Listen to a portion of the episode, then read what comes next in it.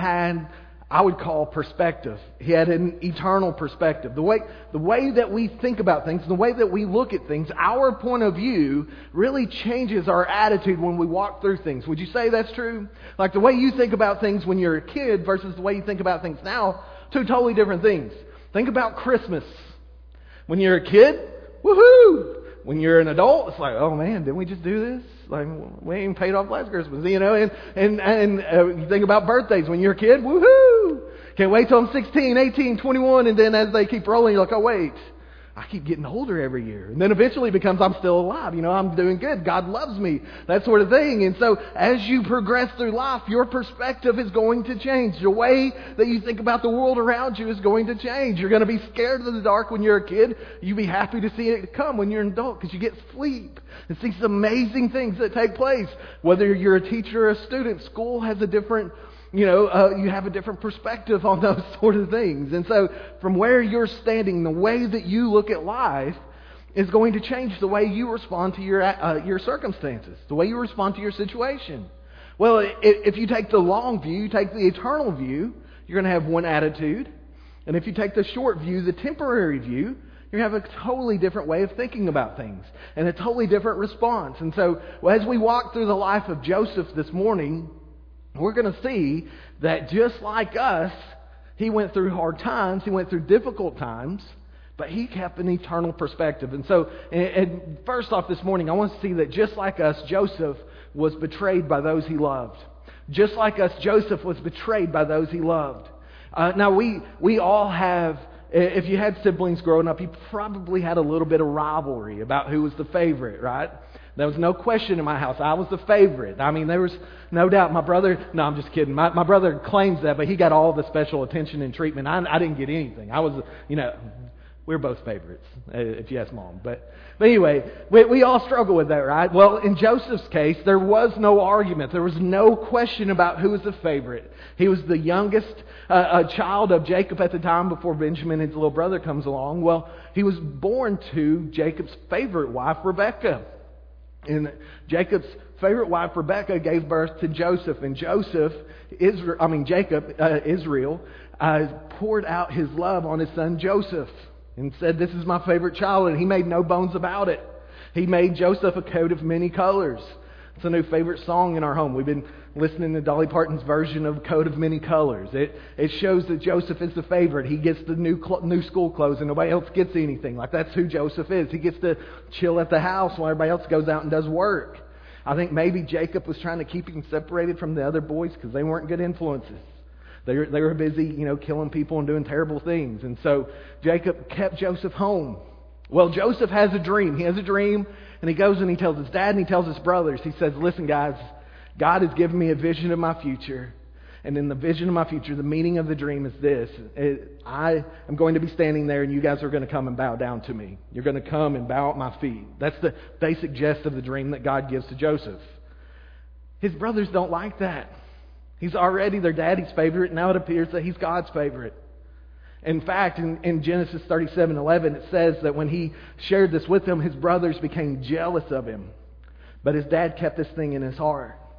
And so he has this dream that says, My dad and my brothers are going to come and bow before me. And he simply shares God's word with them. He simply shares God's vision for his future with them. And they hate him for it. And they continue to hate him. And they can't even say anything nice to him. They don't have anything nice to say at all. And so they get sent out, his brothers get sent out into the field to do shepherding work. And while they're out in the field doing shepherding work, Jacob sends Joseph out to check on his brothers because they're always getting into trouble. And so he puts on his coat of many colors to show that he's the favorite, and he goes to check up on his brothers who've been doing the work. So Genesis 37, verse 18. Genesis 37, 18. his brothers seen coming. They saw him from afar, and before he came near to them, they conspired against him to kill him. They said to one another, Here comes this dreamer. Come now, let us kill him and throw him into one of the pits. Then we will say that a fierce animal has devoured him, and we will see what will become of his dreams. But when Reuben heard it, he rescued him out of their hands, saying, Let us not take his life. And Reuben said to them, Shed no blood, throw him into this pit here in the wilderness, but do not lay a hand on him. And the reason Reuben says this, we find out here in verse 22, that he might rescue him out of their hand to restore him to his father. So one of his brothers didn't want to kill him, but the rest of them did. They're jealous of him. That's a wonderful family, right? One of all of his brothers but one want to kill him. Look at verse 23. So when Joseph came to his brothers, they stripped him of his robe, the robe of many colors that he wore. And they took him and threw him into a pit. The pit was empty, there was no water in it. Uh, then they sat down to eat, and looking up, they saw a caravan of Ishmaelites coming from Gilead, with their camels bearing gum, balm, and myrrh on their way to carry it down to Egypt. Then Judah, verse 26 here, then Judah said to his brothers, What profit is it if we kill our brother and conceal his blood? Come, let us sell him to the Ishmaelites, and let not our hand be upon him, for he is our brother, our own flesh. And his brothers listened to him. And so, right here in verse 27, I, you got to love Judah. He's the, he's the guy with the mind for business. He's like, man, we kill this guy, we don't get anything out of it. We pull him up out of the pit and we sell him. At least we make a little money off of it. I mean, do we really want to kill our own brother? I mean, he is our own flesh and blood. Let's just sell him into slavery.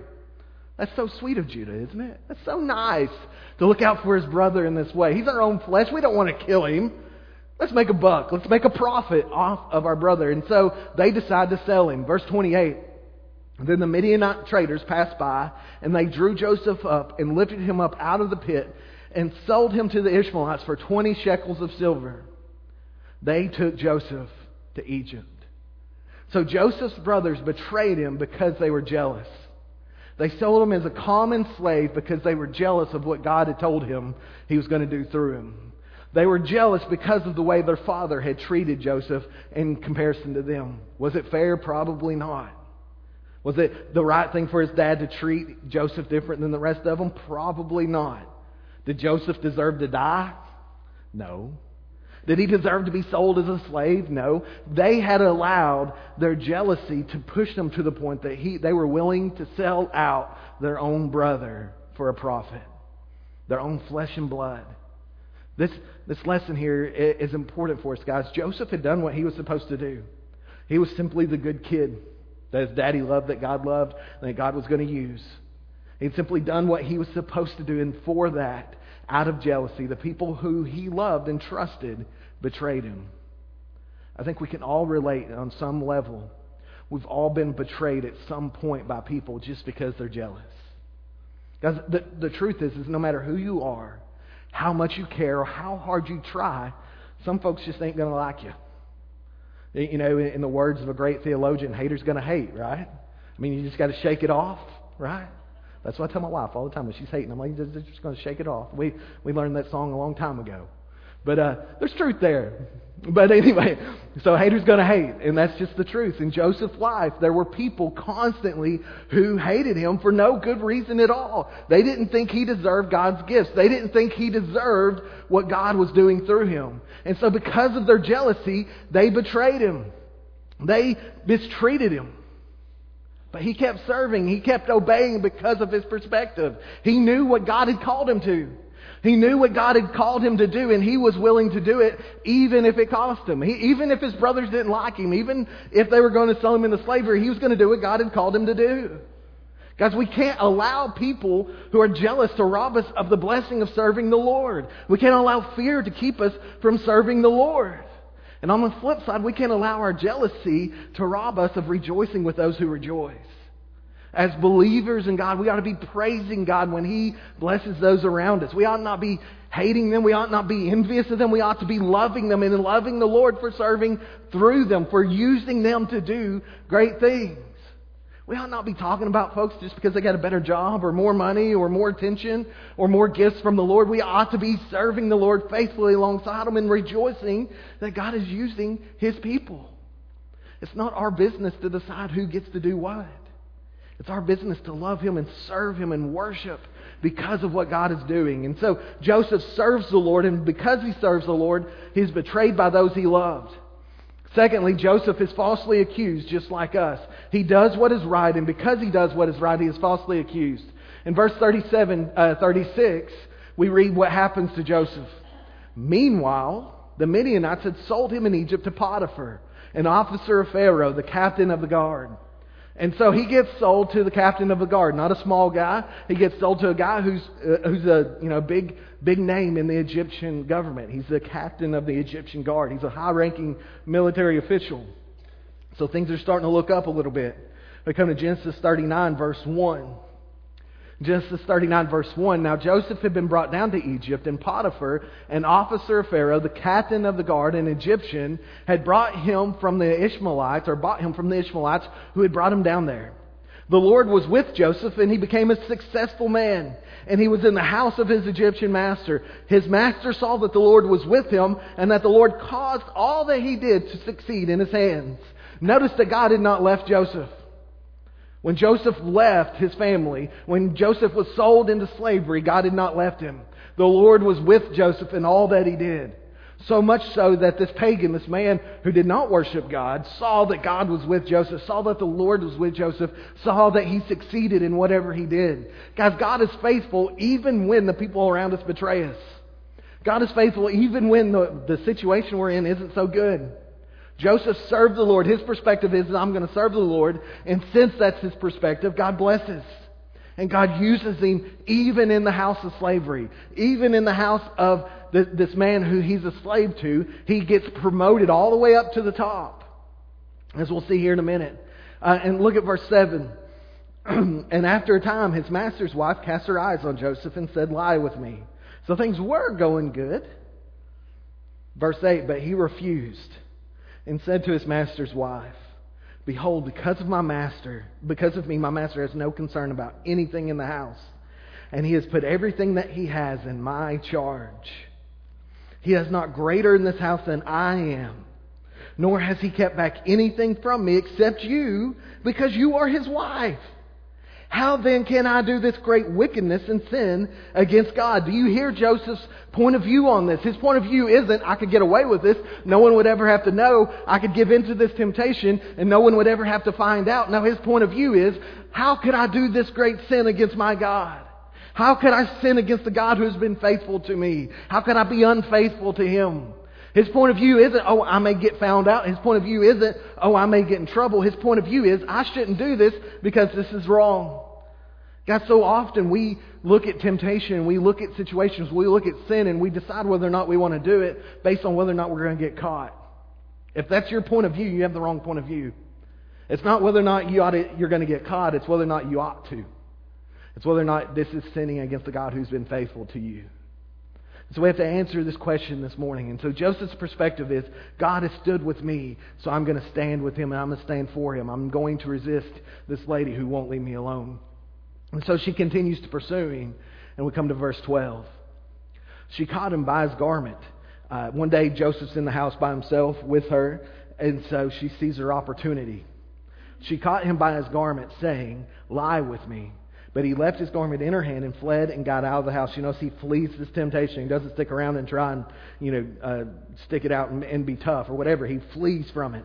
Verse 13, and as soon as she saw that he had left his garment in her hand and had fled out of the house, she called to the men of her household and said to them, See, he has brought among us a Hebrew to laugh at us.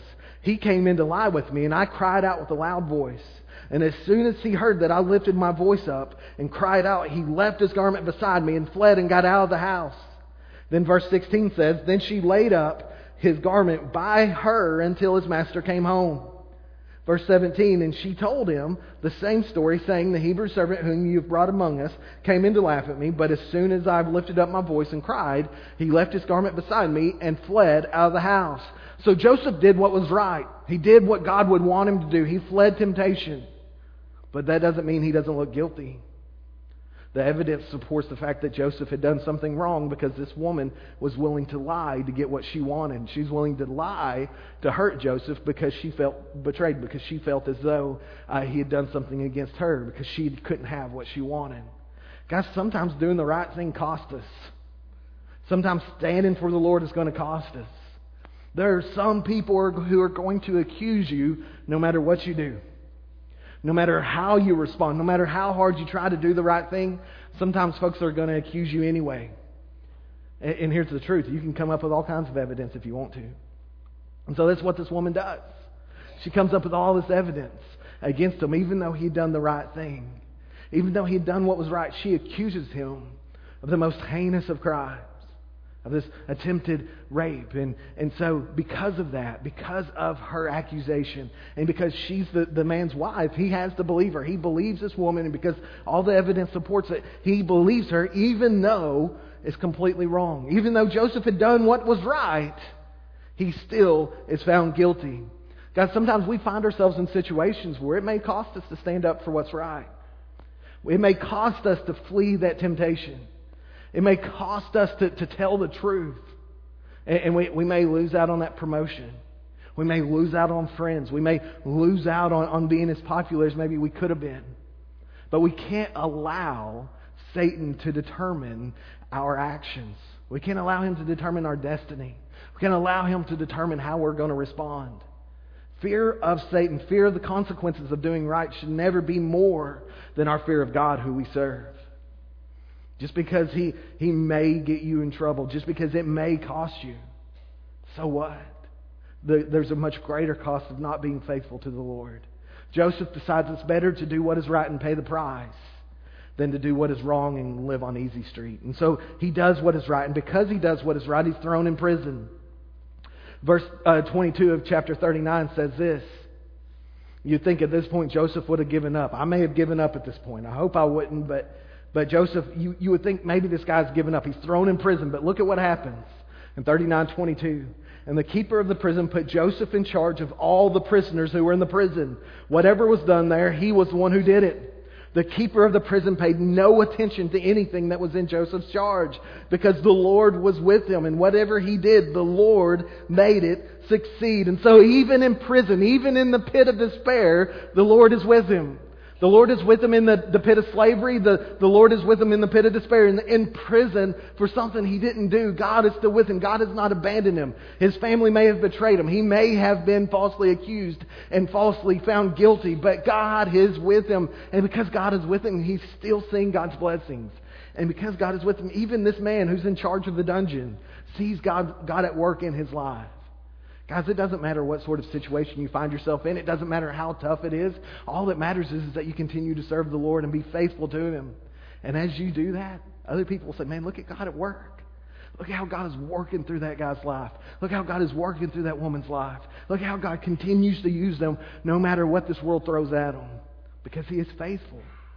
He's with Joseph all the way through this. And Joseph keeps this perspective I'm going to serve the Lord. I'm going to obey him because he is faithful. He is willing to serve the Lord no matter what. And so Joseph may have been falsely accused, and he may have been abandoned, and he may have been, may have been betrayed, but he continues to stay faithful to the Lord. But Joseph's troubles aren't quite over just yet. You see, because he is also forgotten just like us. He's in, he's in prison for a while, and as he's in prison, a couple of the king's uh, officers, a couple of the king's officials, they get themselves in trouble. And so they have to come to prison with Joseph. Well, while these guys are in prison with him, they have dreams. And they, they come to Joseph and they say, Hey, man, we had these weird dreams. Can you interpret them for us? And Joseph says, Who can interpret but God alone? And he says, But you know what? I can help you out. I can, I, I can interpret them for you. You tell me what the dreams are. So they tell him. And then we come to verse 14. He says, I'm going to tell you the dreams, but you have to do something for me. Genesis 40, verse 14. Only remember me. So Joseph says, I'll interpret the dream for you. But then here in verse 14 of chapter 40, only remember me when it is well with you, and please do me the kindness to mention me to Pharaoh, and so get me out of this house. For I was indeed stolen out of the land of the Hebrews, and here also I've done nothing that should put me into this pit. He says, Man, I will help you guys out. Just remember me. Just remember that God, that I'm here, not because of something I did, but because other people have mistreated me. Help me out. Throw me a bone. And so he stayed faithful to the Lord all through this. And so he says, just, you know, I'll interpret the dream. And he does interpret the dreams for them. And says, just remember me. But soon as they get out, they forget him. In fact, one of them dies. And then the other one who doesn't die, we read in verse 23 of chapter 40. Yet the chief cupbearer did not remember Joseph, but forgot him. Guys, I, I just want to let you in on a secret. There will be people in your life that you will do things for, and you will help out in times of need that will forget you. They will forget what you have done for them. They will have a short memory and they will forget how much you have been over to try and help them and serve them in the name of the Lord. That doesn't mean we stop helping, doesn't mean we stop serving, doesn't mean we allow those people to, to cut off our heart, to cut off our love for others. Joseph, he was forgotten, but he was still faithful to the Lord. He continued to serve the Lord. But, but Joseph, he was forgotten. He was sitting there in prison. And I, I need, I need to hurry, so I'm going to move on. Uh, uh, he's sitting there in prison, and as he's sitting there in prison, this guy who gets restored back to Pharaoh and gets restored back to the government um, is sitting with Pharaoh. And Pharaoh has these dreams. He can't interpret the dreams, he doesn't know what's going on. And so he calls for this guy named Joseph that he met in prison. Imagine that you're one of the king's uh, uh, right hand men in, in the government, and the Pharaoh, he's having a hard time interpreting the dream. And you say, Hey, I have a prison buddy who might be able to help us out. Remember back when you were thinking about killing me? I met a guy back in prison who may be able to help us out. he said, Why don't you talk to him? Maybe he can help you. Maybe he can uh, give you the advice you need, give you the counsel you need. So they call Joseph up from prison. And Joseph says, Listen, this is what your dream means. You're going to have seven years of famine and seven years, or you're going to have seven years of plenty, then seven years of famine. Use the seven years of plenty to get through the seven years of famine. This is God's way of warning you that you need to use everything that you're about to get to make it through what you're about to go through. And so the Pharaoh says, Sounds good to me. You're in charge. Look at verse 38 of chapter 41. And Pharaoh said to his servants, Can we find a man like this in whom is the Spirit of God? Then Pharaoh said to Joseph, Since God has shown you all this, there is none so discerning and wise as you are. You shall be over my house, and all my people shall order themselves as you command. Only as regards the throne will I be greater than you. And Pharaoh said to Joseph, See, I set you over all the land of Egypt. Then Pharaoh took his signet ring from his hand and put it on Joseph's hand and clothed him in garments of fine linen and put a gold chain about his neck. And he made him ride in his second chariot. And then they called out before him, Bow the knee. Thus he set him over all the land of Egypt. Moreover, Pharaoh said to Joseph, I am Pharaoh, and without your consent, no one shall lift up a hand or foot in all the land of Egypt. And so God pulls Joseph all the way up out of prison and puts him at the, the right hand of the guy in charge of the whole nation. This man who has been betrayed, this man who's been falsely accused, this man who has been forgotten, now God is going to use to save this whole nation from starvation. He's going to use him to do things that he never even dreamed of. He dreamed of his family bowing to, down to him. He never dreamed of a whole nation. The entire nation is going to come to Joseph and, and ask for uh, his approval. Nothing will happen in this entire nation without him saying so. All because he had stayed faithful to the Lord, God is going to use him to save not only the, the nation of Egypt, but his own family. You see, the famine does come. God blesses with seven years of good, and then he, then he brings in seven years of famine. And because of that, Joseph's family is starving to death. And so they end up coming to Joseph, though they don't know it's Joseph. And they come and they bow down and ask for food, and Joseph gives them food. And eventually, his whole family comes to live in Egypt. Everything God had said would happen has happened. Then eventually, Jacob, Joseph's dad, dies. And as after he dies, his brothers, who are still so wicked, they send to him and say, Hey, I, I, we just want to tell you that dad, before he died, he, he left word he didn't want you to kill us. They were afraid Joseph was going to kill him for everything that he had done. So, you know, just, just to throw that out there, I don't think Dad would be happy if you killed us. You know, in fact, he left a letter. That was one of his last statements. He didn't want you to kill us. And when Joseph reads it, he weeps because his brothers still don't get it. He doesn't get. They don't get that he's forgiven them. They don't get that he's not bitter and angry towards them for all the wickedness that they've done against him. And so they, they come before him, and here's Joseph's response to them in Genesis chapter 50, verse 19. Um, in all seriousness, this is point one. so, I mean, this is really where I wanted to get to this morning. But Genesis chapter 50, verse 19. I'm about done, but I, I just want us to see this. Here, this man has lived a life of betrayal, he's lived a life of being falsely accused and being forgotten.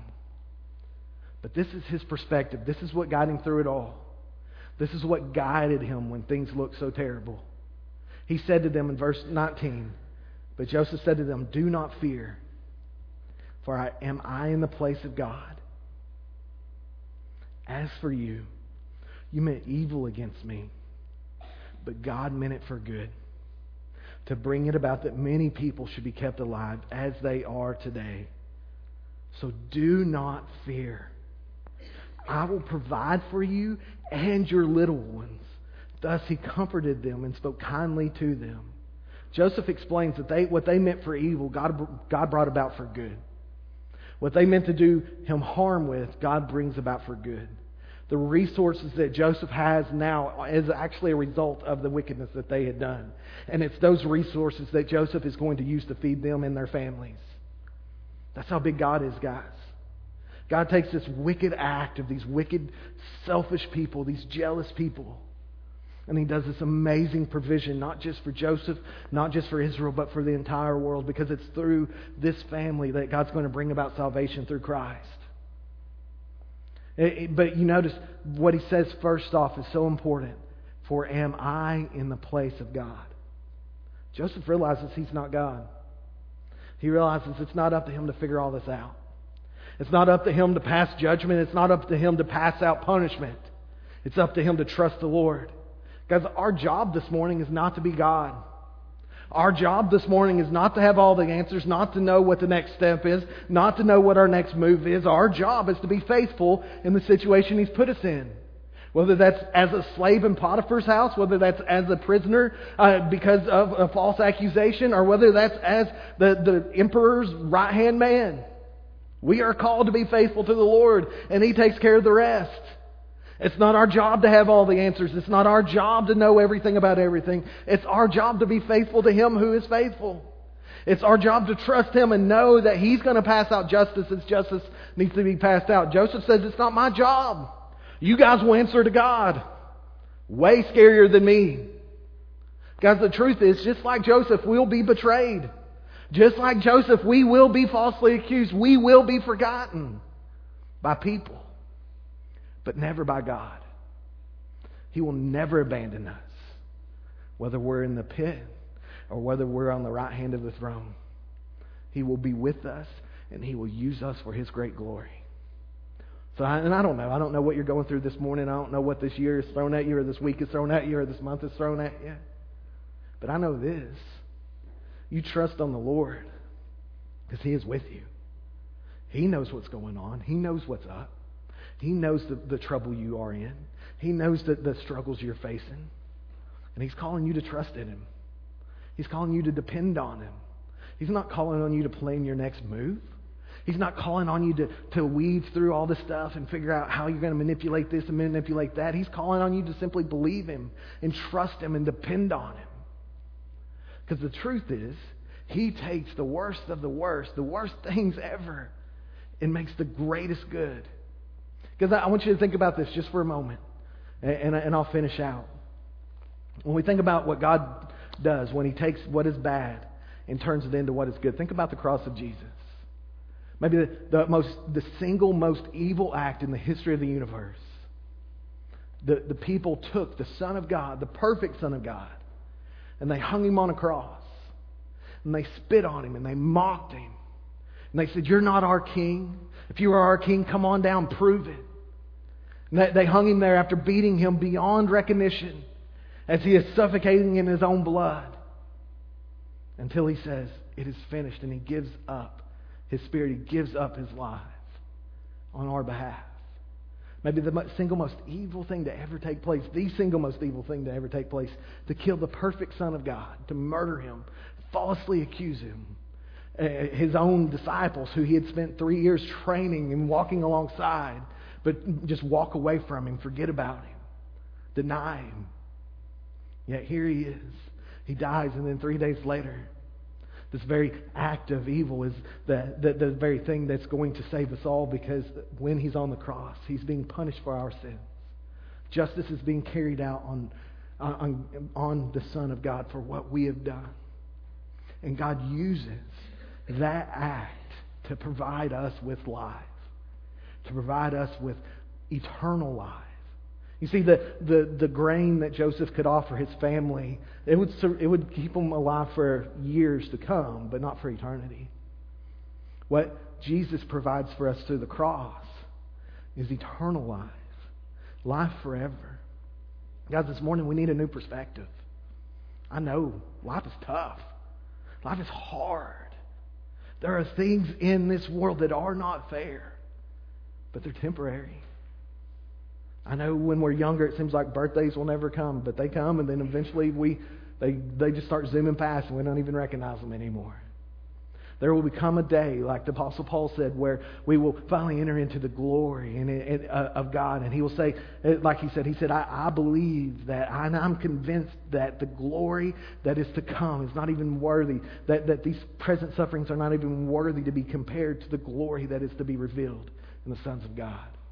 And his point was, when you think about eternity versus the temporary struggles we have, there's no comparison. The glory that awaits us, the, the joy that awaits us, is nothing compared, or what we are facing now is nothing compared to that joy. And so I want to encourage you this morning put your eyes back on Him. Quit trying to figure it out on your own. You ain't got the answers, He does. And if you've never trusted in Him, you've never believed on Him, I want to encourage you to do that as well. You would pray with me. God, I thank you. Lord, I thank you for your word. God, I thank you for your grace and your mercy. God, I just pray now that you would use this time, this time of invitation, of commitment, of response. Lord, it's just that, a time of commitment and response to you, God, that we'd respond in a way that pleases you, that honors you, that gives you glory. God, we need your help in this place. I need your help. God, we always need you. God, I pray that you would give us the courage to, to follow after you, whatever it is that we're facing. God, that you would give us the courage to deal with, with whatever it is that we need to deal with. And God, that we would just uh, put our faith in you, that we would trust in you this morning. God, I pray if anyone doesn't know you, that they would come to know you. And God, that we would leave from here today with your praises on our lips, and that we would leave from here today with you in our hearts. And as we leave, that we would share who you are with those we come in contact with. Lord, we pray in Jesus' name. Amen. If you would stand with us, and as you stand, we're going to sing. And as we sing, would you come?